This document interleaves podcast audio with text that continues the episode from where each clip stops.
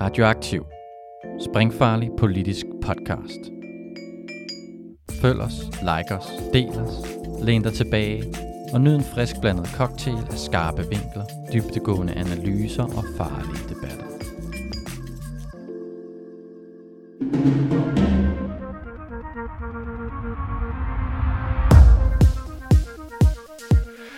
Velkommen til dette nye afsnit af Solidaritets podcast og Radioaktiv.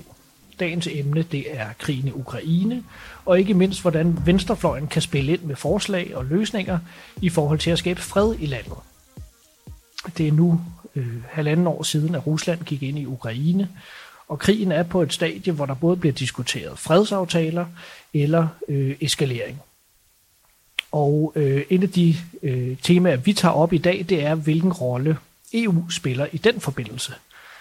EU har lagt op til at optage Ukraine som medlem og lade landet blive en del af den store europæiske familie.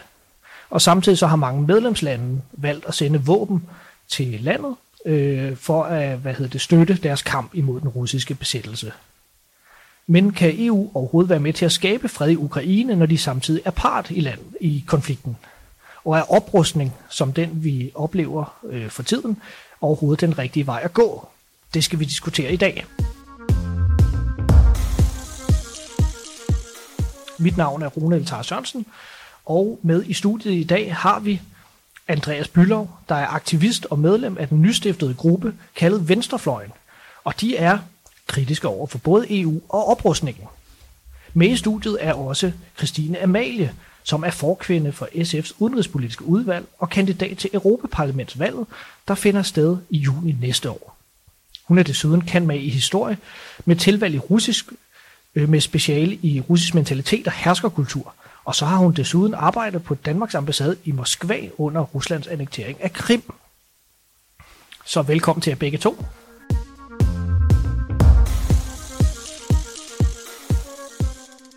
Og jeg synes, vi starter med dig, Andreas, fordi som jeg sagde, så er du med i en gruppe, der hedder Venstrefløjen, og det er jo ikke alle, der ved, hvad det er for noget. Kan du knytte på til det? Ja, det kan jeg godt. Venstrefløjen blev stiftet på et møde i september måned, hvor der var omkring 100 mennesker forsamlet i Valby i BMF.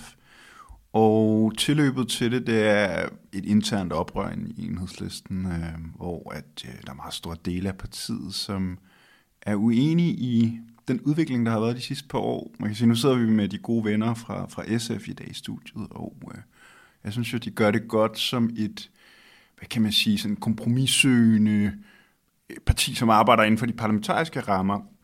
Men spørgsmålet er om Enhedslisten, og nu skal podcasten selvfølgelig slet ikke handler om Enhedslisten, men spørgsmålet er, om der er brug for to SF, om der er brug for en dårlig kopi af SF, og så det rigtige SF. Og det er jo mange internt i Enhedslisten, der ikke synes, og derfor så har vi stiftet en organisation, som er for nuværende og tidligere medlemmer, men som også har en praksis, hvor vi arbejder med en række emner, bevægelser osv. Så ja. Ja, og nu skal vi snakke EU i dag, og hvor står venstrefløjen og du egentlig i forhold til EU? Jamen, vi er modstandere af EU. Vi er også modstandere af, at Enhedslisten har opgivet den her EU-modstand, mere eller mindre. Vi mener, at EU er ikke et... Altså, vi er for, overnationale løsninger, som sådan, men vi mener bare, at problemet er, at EU i sin sådan grundform er jo et pro-kapitalistisk samarbejde. Altså det står faktisk i EU's grundlov. Det er ikke noget, man kan ændre som sådan, medmindre du får samtlige medlemslande til at nikke ja til, det lige pludselig skulle skifte sin fundamentale karakter. Det ser man også på mange af de løsninger, det kan vi komme ind på. Green Deal, ser man på for eksempel hele den her brugs-corona-lånepakke. Alle de her politikker som EU, som på overfladen ser meget progressive ud, de er sådan set inden for rammerne af det kapitalistiske system og prøve at understøtte det, kan man sige. Ja, jamen mange tak for det. Og Kristine Amalie, det er jo så den ægte vare, vi har med i studiet her, SF. Kan du kort lige ridse op, hvad er egentlig din holdning til EU's rolle i Ukraine? Ja, altså det kan jeg godt. Man kan sige, at i forhold til EU's rolle i Ukraine, så tror jeg, det er rigtig, rigtig vigtigt, at vi som EU står sammen om at fordømme den russiske invasion og støtte op om Ukraine. Og også, hvad skal man sige, på sigt hjælpe til i forhold til både fredsbevarende, men også genopbygning af Ukraine, samt også en alliance med Ukraine. Det tror jeg er pinedød nødvendigt, hvis vi har en varig fred. Ja, jamen, så det jeg hørte dig sige, det er også, at denne her forhandling, der er i gang i forhold til at optage Ukraine i EU, det ser du egentlig som en løsning, en del af løsningen måske på den konflikt, der er aktuelt? Ja, jeg mener, det er en del af løsningen. Jeg vil sige, at jeg synes, det er vigtigt, at vi får overholdt Københavnekriterierne, som er optagelseskriterierne til EU. Men jeg ser det klart som en del af løsningen. Jeg tror, at det er rigtig, rigtig farligt, hvis vi i Vesten efterlader Ukraine uden alliancer igen. For vi så, hvad der skete efter 2014. Russerne kom igen. Og allerede tilbage under annekteringen af Krim, kunne jeg i mine nogle gange telefonsamtaler med veninder derhjemme sige, at det her, de kommer igen. Fordi der er ikke nogen alliancer. Og hvad tænker du om det synspunkt, Andreas? Det går jeg ud fra, at du ikke er helt enig i. Ja, nej, det er jeg ikke. Hvordan skal vi starte det her? Der er jo mange underting i hele det her med EU's rolle og sådan nogle ting, men først og fremmest så har vi en anden analyse af, hvad den krig overhovedet handler om, kan man sige. Ikke? Jeg tror, at alle sammen synes, det var forfærdeligt. Og Rusland har jo begået meget alvorlige krigsforbrydelser, og det tror jeg slet ikke, der er nogen tvivl om. Mest dokumenteret er jo det her Butcha, for eksempel, ikke? Hvor mange af de her ting, som de russiske trolde har prøvet at og komme ind med, er jo blevet tilbagevist, blandt andet af satellitbilleder og så videre. Så der er slet ikke nogen tvivl om, at Rusland har begået nogle meget forfærdelige krigsforbrydelser. Men spørgsmålet er, hvad handler den her krig i virkeligheden om en lille uskyldig nation? Eller handler det i virkeligheden om fordeling mellem de forskellige imperialistiske blokke og deres interessesfære? Og der tror jeg, man bliver nødt til også lidt at kigge på det rigtigt med EU. Det skal vi nok vende tilbage til. Men altså for nylig så Anders Fogh, han kom med et forslag, ikke? Tidligere generalsekretær selvfølgelig. Og når han kommer med et forslag, så er det jo lidt sådan en prøveballon for at se, hvad er acceptabelt egentlig at sætte frem i den politiske debat. Han foreslog generalsekretær. Ja, lige præcis. Og han foreslog, hvad det hedder, at halvdelen af Ukraine, eller den over halvdelen selvfølgelig, den del, som ikke er besat af Rusland, at den kunne blive optaget i NATO ret hurtigt, mod at man så opgav den anden del. Det vil sige de facto et kompromis set med russerne, uden at han nævnte det som et kompromis, så ville det være det. Og jeg tror, det er det, vi kommer til at se. Altså jeg tror også, at det bliver noget, eller det er nok ikke helt lige så radikalt som det, han foreslår, fordi hvis hans forslag skulle blive til realitet, så ville det betyde, at den del, der så er tilbage af Ukraine, som ikke er besat, at den ville komme under NATO's musketeriet, ikke? At det ville være rimelig eksplosivt. Men det er sandsynligt, at der kommer en eller anden form for kompromis, og det kan godt sagtens være, at det bliver EU. Jeg tror, det kommer til at gå relativt hurtigt i virkeligheden. Altså, jeg tror, at EU kommer til at gå fuldblods derind og prøve ligesom at underlægge Ukraine den del af altså den vestlige blok sådan set, mere end en NATO-optagelse, fordi NATO-optagelse vil være ret springfarligt, ikke? Men det vil være et kompromis, og det kommer ikke til at blive godt på nogen måde for hverken for den østlige eller vestlige del af Ukraine. Altså desværre er der ikke rigtig nogen god udgang af det her lige på kort sigt. Ja, jeg tror, at vi bliver nødt til at henholde os til, at Ukraine har ret til selvbestemmelse. Det mener jeg bestemt også, at de har i den her kontekst. Så i forhold til en fred, så skal det jo være en fred, som Ukraine ønsker. Jeg vil gerne gå så langt med i forhold til det her med de imperialistiske tanker, at det er klart, at meget af det, vi ser, og meget af det, vi har set i forhold til invasionen, handler om et Rusland, der ser sig selv som havende en forkert rolle i verden i forhold til, hvad de egentlig mener, de har ret til. Og det har vi jo sådan set kunne se, hvis jeg må lave en lille kort tidslinje over de aggressioner, der har været i forhold til Putin, og hvornår vi ligesom burde måske have overvejet noget i Vesten. Det er tilbage i 2004, der begynder Putin at omtale Vesten som sin fjende, og begynder at tale om, at alt negativt i Rusland kommer fra Vesten. Altså, der er ikke noget, der samler som en fælles fjende. Tilbage i 2008, der begynder Putin at tale om, at han ønsker en ny verdensorden. Det er helt tydeligt i hans kommunikation. Så der vil jeg gerne gå med i forhold til de her imperialistiske tanker. Og han invaderer Georgien, redigerer historiebøgerne og øger censuren. I 2014 annekterer han Krim, og der kommer selvfølgelig uro i Øst-Ukraine, eller borgerkrig i Øst-Ukraine, med et russisk islet. Så man kan sige, at der er mange ting, hvor vi kan se, at der er en imperialistisk tanke i forhold til sådan den russiske forståelse af, hvilken rolle de skulle have i verden. Det vi også har kunne se, det er, at den propaganda, der var frem til 2014, altså frem til annekteringen i Krim, og den propaganda, der var frem til invasionen den her gang, lignede hinanden til forveksling. Det var de samme historier om, at russiske børn bliver korsfæstet foran deres forældre i Ukraine. Det var den samme historie om, at russere bliver lukket ind i et hus, der bliver sat ild til huset, og de bliver skudt, når de kommer ud i Ukraine.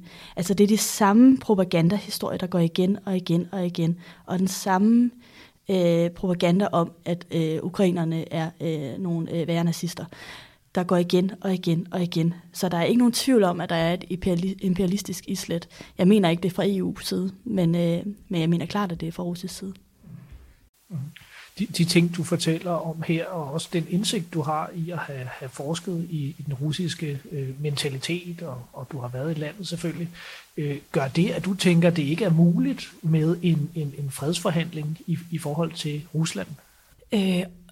Jeg ser det ikke som nogen stor mulighed lige nu, og jeg ser sådan set ligesom Andreas ikke EU som værende en part af en fredsforhandling, for det vil Rusland ikke gå med til. Det kan jeg ikke se vil ske. Jeg tror, hvis man skal i gang med en fredsforhandling, og det håber jeg, at vi kommer helt sikkert. Altså, alle ønsker fred, det gør jeg også, og det gør SF selvfølgelig også. Men hvis vi skal i gang med en fredsforhandling, så kommer vi til at se det fra et sted, hvor vi ikke plejer at se det. Mit bud ville være, at en fredsforhandler ville være sådan noget som Tyrkiet eller Saudi-Arabien. Fordi at det er nogen, som Rusland kan acceptere i en fredsforhandling. Om Ukraine kan det må tiden så vise.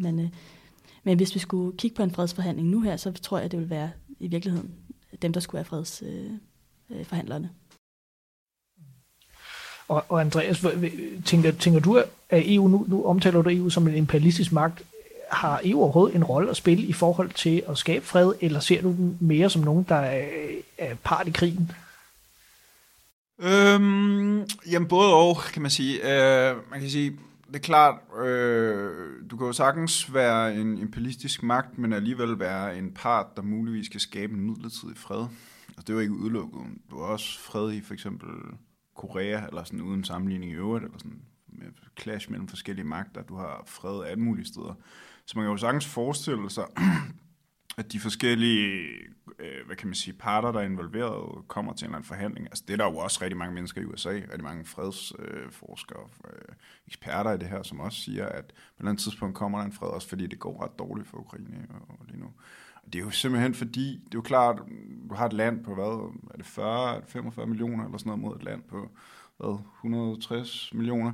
Og så længe NATO-blokken kun ligesom arbejder som stedfortræder og sender våben ind, men ikke vil sende deres soldater ind, altså så er det jo bare meget begrænset, hvad for en mandestyrke de har, eller sådan.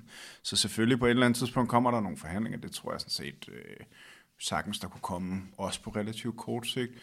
Om EU kommer der til at spille nogen rolle der, det ved jeg ikke helt, men det er jo klart, en fred vil kun være midlertidig, og den vil ikke nødvendigvis være ekstremt progressiv overhovedet. Det vil selvfølgelig være godt, at der vil komme et stop for de direkte krigshandlinger. Det tror jeg vil være progressivt, som sådan i sig selv faktisk. Men det er jo klart, Det vil ikke betyde, at opdelingen, den de facto opdeling af Ukraine, som jo ikke er noget, der startede nu her i 2022, startede allerede 14 der, ikke? Den vil jo fortsætte. Altså, hvis jeg lige må knytte en kommentar til der, fordi jeg er sådan set enig i den optegning af Rusland til en vis grad, men jeg synes bare, og det synes jeg generelt er noget, resten af venstrefløjen lidt glemmer, det er jo det her med, at det jo ikke sådan ensidigt kun Rusland, der har optrappet det her. Altså NATO i 1990 overfor Gorbachev lovede jo, at man ikke ville drage endnu mere mod øst, og det, hvor jeg jo har set, det er jo en helt ekstrem, hvad det hedder optagelse af alle de her lande. Altså en del af løftet om at, opløse Sovjetunionen, det var jo også det her med, at man ikke ville opbygge en militæralliance, som så gik helt vildt langt mod øst. Og altså, jeg er sådan set meget kritisk over for Rusland og det regime, som Putin, det her bonapartistiske regime, som han har installeret. Problemstillingen er jo bare, at han kan jo med en vis ret overfor sin egen befolkning også mobilisere den, fordi at Vesten netop opfører sig, som den gør. Og så også noget andet, som jeg også lige vil kort kommentere på. Det er jo, mens vi sidder her, altså, så foregår der jo, hvad der muligvis er et folkemord nede i Palæstina, ikke? Og alle de her folk, som render rundt og kalder sig demokrater, og de store, og de er så glade for menneskerettigheder, de sidder lige nu og er fuldstændig ligeglade, når det kommer til stykket. Og det viser jo det her ekstreme hykleri, som vi ser. Altså det her ekstreme hykleri, når det handlede om Ukraine, så var man klar til alting, fordi det var i ens interesse. Men når man er klar, når det handler om Palæstina, så er man ligeglad med flygtninge, man er ligeglad med alt det her. Det er ikke for at vi skal sidde og diskutere det, men det er for at drage det her hykleri, som der eksisterer ind. Kristine Amalie, SF har været med i det nationale kompromis, hvor man forpligter sig på en militær oprustning, og man har også støttet op om at sende våben til Ukraine. Er der, som Andreas siger her, en eller anden form for hykleri, at man bare pløjer sine egne interesser fra Europas side i forhold til at eskalere en konflikt, mens man egentlig gerne vil have våbenhvile i Gaza og Palæstina, så vil man gerne sende våben for eksempel til Ukraine. Er der noget på spil her? Nej, jeg synes ikke, at der er tale om et hykleri i den forstand. Altså man kan sige, at i forhold til det her med våbenstøtte til Ukraine, så har du fuldstændig ret i, at Ukraine ville være totalt løbet over ende, hvis ikke de havde fået støtte fra Vesten. Det er der slet ikke nogen tvivl om. Spørgsmålet er, om man mener, at det ville have været en god idé. Det mener jeg bestemt ikke, at det havde været. Så det er klart, at der er et element i forhold til, at Vesten støtter Ukraine med våben. Man kan sige, at jeg tror, at alternativet ville i virkeligheden være, at der ville komme et styrket Rusland ud, der ville, hvis man ikke havde støttet med våben, hvis det havde indlemmet Ukraine, der ville komme et styrket Rusland ud. Det ville være et Rusland, der ville være klar til at indtage flere territorier, helt sikkert. Det vil også have svinget magtstrukturen i det sikkerhedspolitiske felt rigtig meget. Vi vil få en situation, der vil ligne meget den kolde krig, og det tror jeg ikke, at der er nogen, der i virkeligheden har lyst til. Og så må jeg sige, i forhold til den her idé om, at Vesten har opildnet til konflikt med Rusland, der tror jeg, vi bliver nødt til at sige, at ukrainerne har en ret til selvbestemmelse. Vil de gerne rykke sig mere vestligt, så har de en ret til det. Det skal der altså ikke komme en storebror og sige, at det har du ikke. Nu skal du trynes, lille ven. Det er lidt det, der sker, ikke? Altså, fordi hvis man begynder at have den der idé om, at det er også Vesten, der har optrappet den her konflikt mod Rusland, så lige pludselig så giver man ikke ukrainerne ret til deres egen selvbestemmelse. Så giver man ikke ukrainerne ret til at vurdere, hvilken vej man vil have, at ens land rykker sig. Og det mener jeg, at vi bliver nødt til at stå fast på. Ja, så du køber ikke den her præmis, som Andreas og andre på venstrefløjen fremfører, altså at udvidelsen både af NATO, men i virkeligheden også af EU, kan have været med til at gøre russerne vrede eller usikre på deres egen sikkerhed? Nej, altså man kan sige, at det kan godt være, at man har set det som en eskalering eller som en usikkerhedsfaktor. Det skal jeg ikke udelukke. Men samtidig så vil jeg jo stadig sige, at man som land har en ret til at beslutte sig for, hvem man gerne vil bygge alliancer med. Og det har Balkan også, det har Polen også, det har Ukraine også. Ja, og med den indsigt, du har i Rusland og deres imperialistiske tendenser i forhold til deres nabolande, hvilken fremtid ser du så for området? Altså er det EU, der er nødt til at gå ind og optage de her lande for at garantere deres sikkerhed, eller hvordan kan man være nabo til Rusland fremadrettet? Ja, altså der er ikke nogen tvivl om, at jeg tror, at jeg personligt havde hellere set det som NATO først i Ukraine. Og det havde jeg, fordi at der er en masse af de her kriterier, det skal leve op til, som vi bliver nødt til at få på plads først, så det kommer til at tage et stykke tid i forhold til at få dem indlemmet i EU, hvis vi ikke vil stå og have et ret så stort problem bagefter. Men jeg tror bestemt, at det er rigtig, rigtig, rigtig, rigtig farligt, hvis vi efterlader de her lande uden alliancer. Det er i hvert fald ikke en varig fred, vi vil få. Det må jeg bare sige, det kommer til at blive en eskalering på eskalering på eskalering på eskalering, og det tror jeg simpelthen ikke, at der er nogen, der i virkeligheden har interesse i. Andreas, jeg har kunnet læse, at dækningen af jeres stiftende møde i Venstrefløjen, at I blandt andet havde det her emne op at vende, altså Ukraine, våbenstøtte, hvor skal I stille jer henne? Kan du kort lige opridse, hvad endte I med at have af holdning til det her emne? Ja, det kan jeg godt.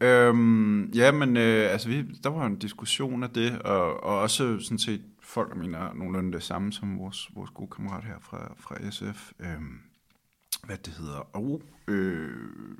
en række andre folk, som mente nogle andre ting, og til sidst endte det så ud med at blive vedtaget med ret store flertal, at vi var modstandere af våbenforsendelserne. Jeg kunne godt tænke mig lige at angribe lidt den der præmis om, at det her lille uskyldige nation, som kæmper for national selvbestemmelse. Altså, gode venner, hvordan kan du tale om national selvbestemmelse, når du er underlagt en imperialistisk blok?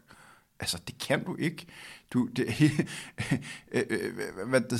Hvordan kan du tale om national selvbestemmelse, når det er udenlandske imperialistiske blokke, der betaler for eksempel store dele af de offentlige ansatsløn, eller sådan, altså, som går ind og er en fuldstændig afgørende del i at proppe dig op, eller sådan, altså, hvis Ukraine, eller det man kan kalde Zelensky-styret, hvis de ikke vinder krigen, hvilket de jo nok ikke gør, men hvis de vinder en del af Ukraine, altså det bliver ikke nogen national selvbestemmelse, altså det bliver underlagt bare sådan set den vestlige imperialisme.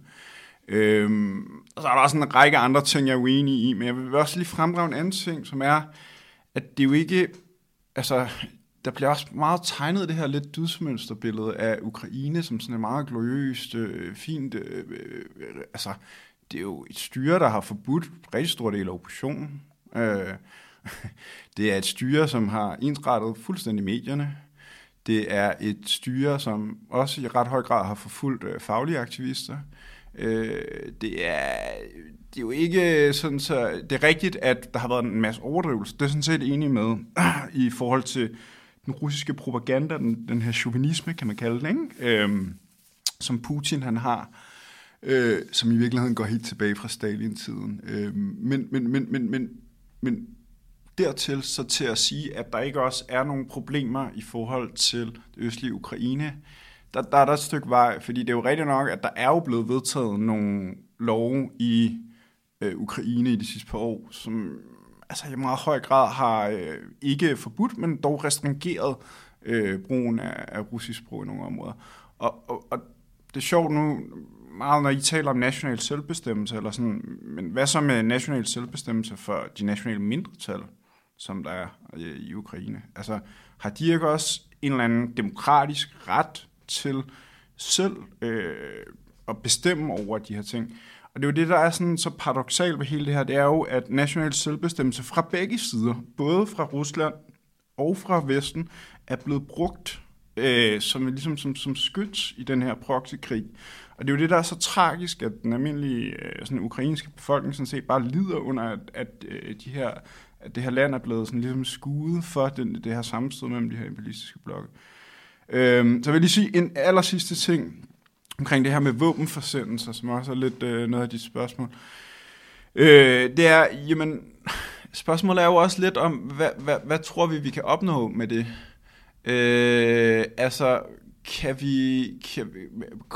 Bliver Ukraine et bedre sted af, at vi forlænger den her krig, som jo, altså indtil videre har den kostet omkring 10.000 civile, tror jeg det er, livet. Der er jo ikke rigtig nogen rigtige tabstal for soldater, men det er jo gigantisk meget, meget, meget større, ikke? Hvad det hedder, til sammenligning i øvrigt, er der jo døde omkring 13.000 mennesker i Gaza på meget, meget, meget kortere tid, civile. Men det er en helt anden historie. Men anyways, jeg tror simpelthen ikke, at altså, givet at NATO jo kun, ligesom helt kynisk, kun vil tære på den ukrainske befolkning som soldater, som kanonføde, så tror jeg simpelthen bare ikke på, ved at forlænge den her krig, at du sådan set får noget bedre sted overhovedet. Altså tværtimod kommer der jo bare til at dø endnu flere mennesker. Altså det er de jo, hvis de havde en eller anden minimum anstændighed, burde de jo gå ind og prøve at få nogle fredsforhandlinger, som i det mindste kunne fastfryse konflikten og stoppe sådan det myrderi, man ser nu. Så du frygter ikke, at hvis Danmark, medlemslandene i EU, stopper med våbenforsenelserne, at Ukraine bare bliver kørt midt over, og så bliver en provins i Rusland? Nej, altså fordi jeg tror, man ville jo sagtens kunne have forhandlet. Altså du ville også godt muligvis kunne have undgået den her krig med nogle forhandlinger med Rusland. Og nu, særligt i den position, der er nu, tror jeg, at det ville være fuldt ud muligt at lave nogle forhandlinger. Altså, men det er jo det spørgsmål, der er, om de er interesserede i det, ikke? Først og fremmest dem, der bestemmer i Vesten, ikke? Kristine Amalie, har Andreas ikke en pointe her? Altså, vi hælder våben ned i et gennemkorrupt og neoliberalt land. Altså, hvordan kan det være en socialistisk mærkesag? Jeg ved heller ikke, om jeg vil sige, at våben er en socialistisk mærkesag. Det synes jeg alligevel, den gør alligevel trods alt ondt. Men jeg vil jo gerne medgive, at Ukraine er ikke noget dødsmønster. Det har jeg heller aldrig sagt, at det var. Der er rigtig store udfordringer i Ukraine, og det er også derfor, at vi bliver nødt til at kigge grundigt på de her Københavnekriterier, og derfor det kommer til at tage et stykke tid at få dem ind i EU. Man kan sige, at jeg køber ikke rigtig den der idé om, at Ukraine ikke har nogen selvbestemmelse, fordi at der er en imperialistisk blok, der er lagt ned over dem. Det synes jeg er en sjov formulering i hvert fald, kan jeg mærke. Især også i forhold til, at den støtte, der er kommet til Ukraine, er jo kommet efter Rusland er gået ind. Så det er jo startet med ukrainsk selvbestemmelse, og så har man fået støtte, da storebror bliver sur og går amok, ikke? Og det mener jeg bestemt, at vi godt kan stå inden for os som venstrefløjen. Så absolut.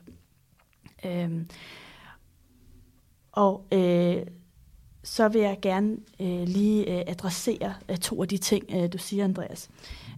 Det ene er i forhold til det her med Gaza.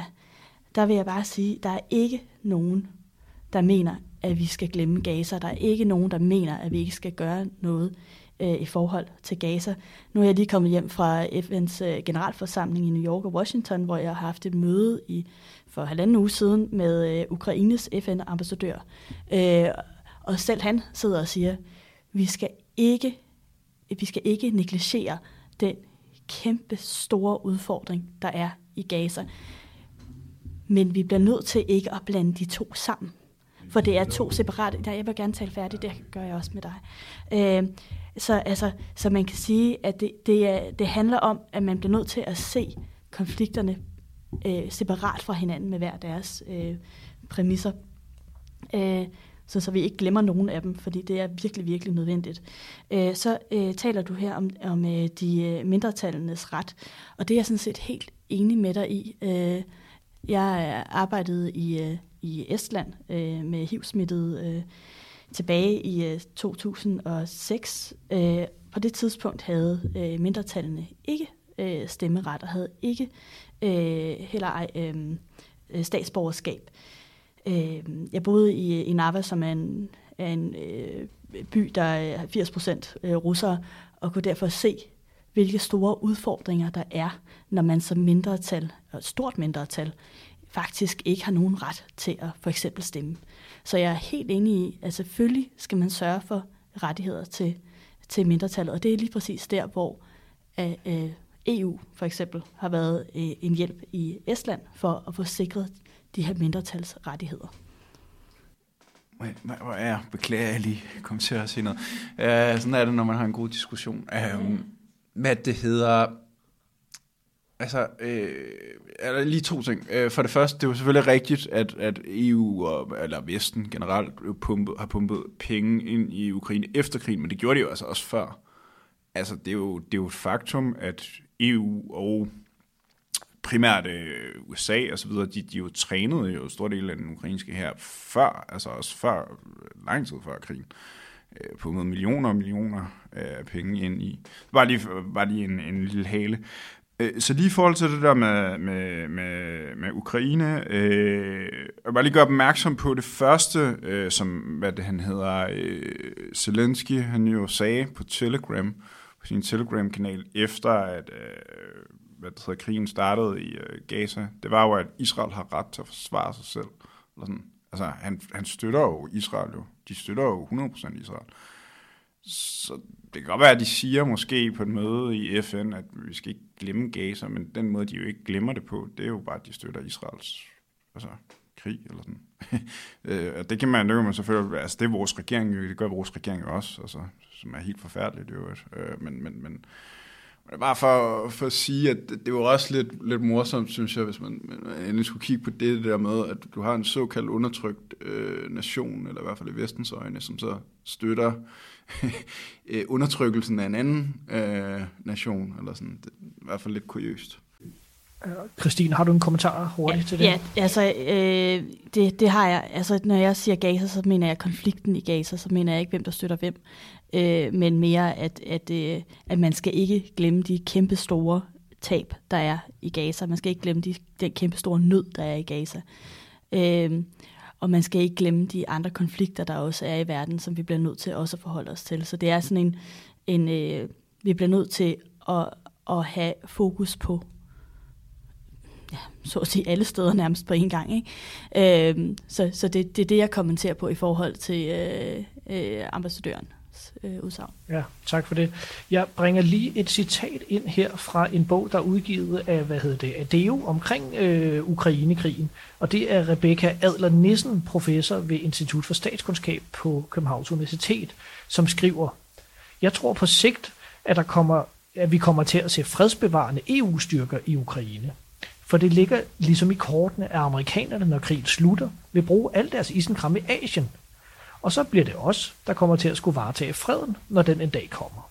Det vil primært være EU, som kommer til at stå for det, men selvfølgelig sammen med NATO. Mange opgaver kommer til at minde om dem, vi foretog os i Bosnien." Og jeg vil lige høre jer begge to. Hvad siger I om udsigten til EU's fredsbevarende styrker i Ukraine? Vil det være noget, I vil kunne se for jer? Hvis vi starter med Kristine. Ja, det kan jeg absolut godt. Det tror jeg bliver en stor rolle for EU og hvad skal man sige, at hjælpe til med fredsbevarende styrker og med genopbygning af Ukraine. Så det tror jeg, hun er fuldstændig ret i. Og også udsagnet i forhold til de amerikanske interesser, tror jeg også er helt korrekt set. Vil du opfatte det som noget positivt? Vil det være noget, du vil støtte op om? Ja, det er det helt bestemt. Ja. Og Andreas, hvad siger du til udsigten til fredsbevarende styrker i Ukraine, sendt afsted af EU? Jeg tror, det er rigtigt, at det kommer til at ske. Det er ret sandsynligt. Også fordi USA, altså udover det der med Trump muligvis vinder igen, det er selvfølgelig altid op i luften, men jeg tror, hun har ret i, at USA sådan set mere kigger mod Kina i højere grad som den store trussel. EU har jo en meget lille militær kapacitet i virkeligheden, altså ekstremt lille, og har været i, jeg tror det er Mozambique blandt andet, ikke? Hvor man har haft nogle tropper. Men det er sandsynligt, det er ret sandsynligt, at det kommer til at ske, altså at de kommer ind der, det kunne jeg sagtens se for mig, ja. Opfatter du det som noget positivt? Vil det være noget, du vil støtte op om, også i forlængelse af det, du selv siger med at beskytte mindretallene for eksempel? Jamen, jeg tror ikke det bliver særlig positivt, fordi grundet EU's natur i virkeligheden, altså EU's sådan interesser for at få sin politik ind, og også de her, fordi en ting er jo, nu bliver du talt lidt om for eksempel de her Københavnekriterier, ikke også? Det er rigtig nok. Men der er jo også en lang række strukturelle kriterier, som EU jo har til nationalstater, ikke? Og det har vi jo set også nogle gange, hvordan det er rigtig, rigtig reaktionært. Altså undskyld, jeg siger det, Grækenland nok det bedste eksempel, ikke? Men vi har jo set rigtig mange gange, at altså, det ser vi jo sådan set også dagligt i Danmark jo. Altså, der er jo rigtig mange budgetmæssige foranstaltninger, som er ekstremt reaktionære, fordi de gør, at for eksempel man ikke kan bruge man kan ikke allokere visse mængder penge til velfærd. Der er også et spørgsmål om, hvor meget underskud du må have, for eksempel på betalingsbalancen. Og på, altså, der er en masse strukturelle ting, som EU sådan set gør, som ikke er vildt progressiv. Ja, Kristine, har Andreas ikke en point her? Du nævnte selv tidligere FN. Kunne det ikke være meget bedre, hvis det var FN, der sendte fredsbevarende styrker? Det tror jeg desværre ikke er særlig realistisk. Vi har en magt i Sikkerhedsrådet, som hedder Rusland, så det tror jeg sgu ikke rigtig de helt vil stemme for os. Det tror jeg ikke, vi kommer til at se. Der er nogle helt klare udfordringer i forhold til FN's opbygning. Det mener man også selv i FN i forhold til Sikkerhedsrådet, og er i gang med at forhåbentlig få nogle reformer, men det har man jo sagt længe, så who knows. Det lød lovende på det møde, jeg deltog i sidste uge, men man kan aldrig vide. Men jeg vil gerne lige udfordre det her i forhold til EU, du siger, for man kan sige, at EU har nogle ret væsentlige roller. Altså EU er jo med til at trække Danmark i en grønnere retning. Alle de grønne tiltag, eller virkelig, tiltag, der kan noget i forhold til den grønne omstilling i Danmark, er jo i virkeligheden EU-lovgivning, der bliver implementeret i Danmark. Det bliver bare ikke rigtig sagt højt. Generelt så kan man se, at mange af de EU-direktiver, der kommer til Danmark, hvis man fra regeringens side mener, at det er gode direktiver, så siger man, det er regeringens politik. Hvis man fra regeringens side mener, at det er dårlige direktiver, så siger man, det er også bare EU. Så der er sådan en skævvridning i forståelsen af EU's rolle. Og jeg er glad for, at vi har en instans, der hjælper til at få rykket i forhold til de kæmpe store udfordringer, vi har i forhold til klimaet. Derudover så vil jeg sige, at som historiker, så bliver jeg så ked af det, når folk ikke har det der spørgsmål, hvad har EU nogensinde gjort for mig? Så tænker jeg, fred i Europa. Der har aldrig været fred imellem de europæiske EU-lande i så lang tid, som der faktisk har været nu. Så det er jo en helt klar vigtig faktor, mener jeg bestemt. Er der udfordringer i EU? Så absolut. Det er der. Er der ting, jeg godt kunne tænke mig at ændre? Ja, det er der.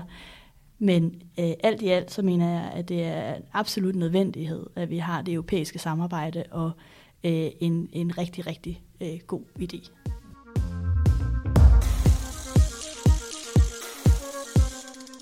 Det jeg hører jer begge to sige, det er, at udsigten til EU-fredsbevarende styrker i Ukraine, at det er en tanke, vi skal til at vende os til.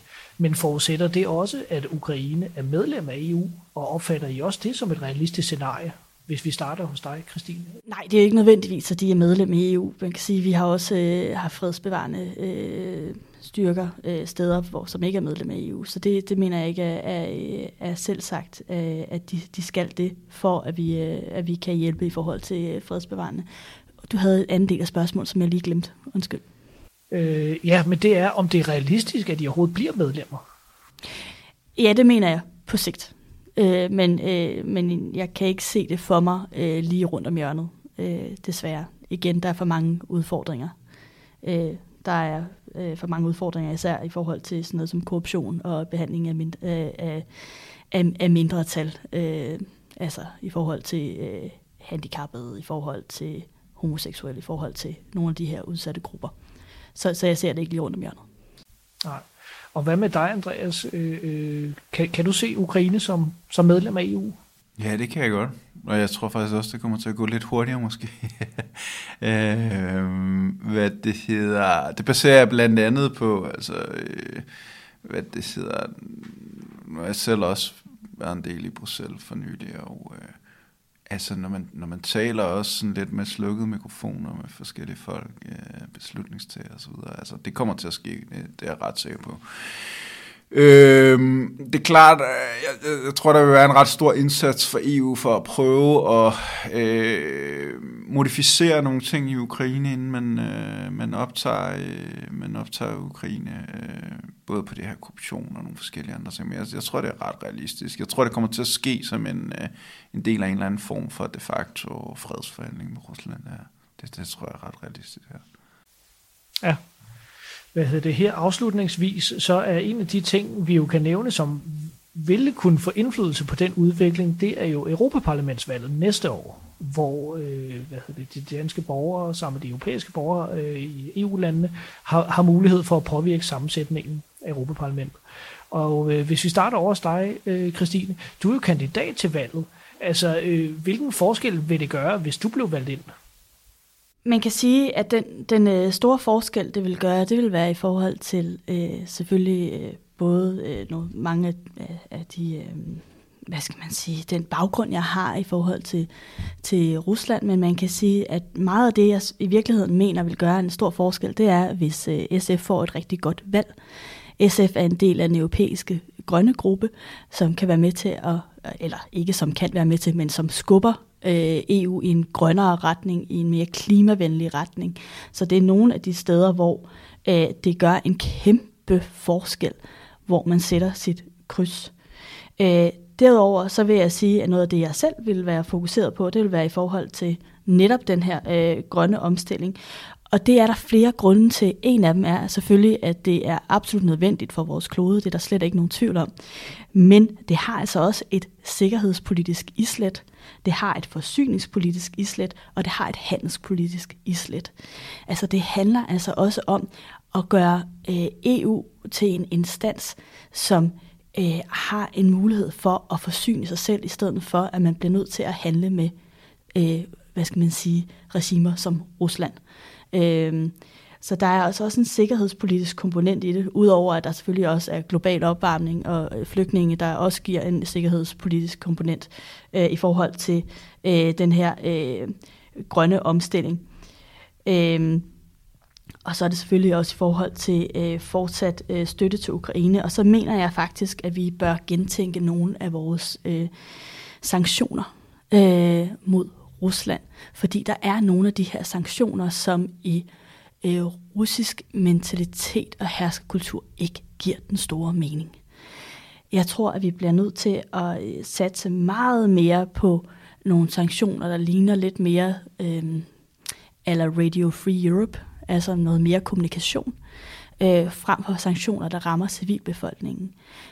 Og grunden til det er, at man i russisk mentalitet har nu bliver det meget sådan lavpraktisk, fordi jeg kan ikke nå at gå ind i de store krummede detaljer, men har en ophøjet forståelse af det her med at lide, og det her med at ofre sig, selvopoffrelse for staten. Det er noget, der ligger så dybt. Så det vil sige, jo mere vi rammer den civile russer, jo mere vil man sige, at det her, det offrer jeg for staten. Altså det spiller i virkeligheden meget mere ind i en tanke om, at Vesten er også de onde. Så jeg tror, at der er noget der, vi skal tænke rigtig, rigtig grundigt over. Ja, tak for det. Og Andreas, jeg ved, at Venstrefløjen, som I kalder, I stiller ikke op til Europaparlamentsvalget. Men hvilken rolle kommer du og I så til at spille i forbindelse med valget? Ja, altså de fleste i Venstrefløjen er medlem af Enhedslisten, ikke? Og kommer til at støtte partiet, men med en mere kritisk vinkel end en sådan, hvad kan man sige, resten af Venstrefløjen. Altså vi mener, at det der mangler er en mere sådan antikapitalistisk, røst på en eller anden måde, som i højere grad kommer til at bruge EU-parlamentet som en talerstol. Et meget godt eksempel egentlig, det er jo for eksempel det her, som Nikolaj Willumsen og nogle andre har lavet med at prøve at få igennem i Europaparlamentet det her med, om man kan undersøge, hvad det hedder, om Israel er ved at begå folkemord ned i Gaza. Det er sådan et konkret initiativ, men generelt set kommer vi til at have en mere kritisk vinkel og prøve at opsamle den vrede, som vi fornemmer, der er ude i samfundet, som har brug for en eller anden form for politisk udtryk i en kampagne. Det vil også være en kampagne, som også i sin natur vil være kritisk over for den måde, EU fungerer på. Og selvom vi er 100% for, hvad kan man sige, overnationale løsninger på klimakrisen, så er vi uenige i det her med, at EU skulle være den her løsning på EU-krisen. På klimakrisen. Altså for eksempel mener vi ikke, at mange af de politikker, som der kommer fra Bruxelles, for eksempel fokuserer reelt set på mange af de problemer, for eksempel den kollektive trafik. Man har meget mere et fokus i virkeligheden på sådan, det, man kan kalde teknologisk fix af klimakrisen og på erhvervslivets rolle. Og det er vi meget kritiske overfor. Så vores kampagne kommer til at få nok et andet udtryk. Men I kommer så til at føre valgkamp måske for Enhedslisten, eller har I besluttet det allerede? Nej, altså vi har ikke besluttet noget endnu omkring EU-parlamentet, parlamentsvalget. De fleste af os er medlemmer af Enhedslisten, men vi har ikke besluttet det endnu. Det går jeg ud fra, at vi kommer til at gøre, ja. Okay, jamen tak for det. Her til sidst, så vil jeg lige høre, hvis man som lytter er nysgerrig på at følge jer, både generelt i forhold til den politiske udvikling, men jo også i forhold til valget, hvor kan man så gøre det hen, hvis vi starter hos dig, Kristine? Jamen altså, det kan man gøre både på Facebook og på Instagram, hvor jeg har min politikerside. Og nu vil min kampagnemedarbejder i mit øre have sagt, du er ikke nok på Instagram, så sig Facebook. Ja, primært, tror jeg. Ja. Jamen det er godt. Den opfordring er hermed givet videre. Og Andreas, hvis man vil følge udviklingen hos Venstrefløjen, hvordan gør man så det? Jamen, vi kommer til at lancere ret snart en ny hjemmeside, hvor vi kommer til at publicere forskellige udtalelser, også billeder, videoer og sådan en reportage fra de demonstrationer, sådan noget, der foregår i Danmark. Så ja, så det kommer til at ske snart, ja. Det lyder rigtig spændende. Jamen, tusind tak til jer begge to for at være med her i dag og diskutere EU og Ukraine.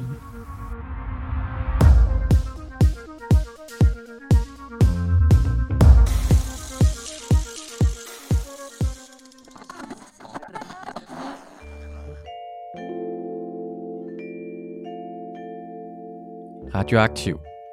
Springfarlig politisk podcast. Følg os, like os, del os, læn dig tilbage og nyd en frisk blandet cocktail af skarpe vinkler, dybdegående analyser og farlige debatter.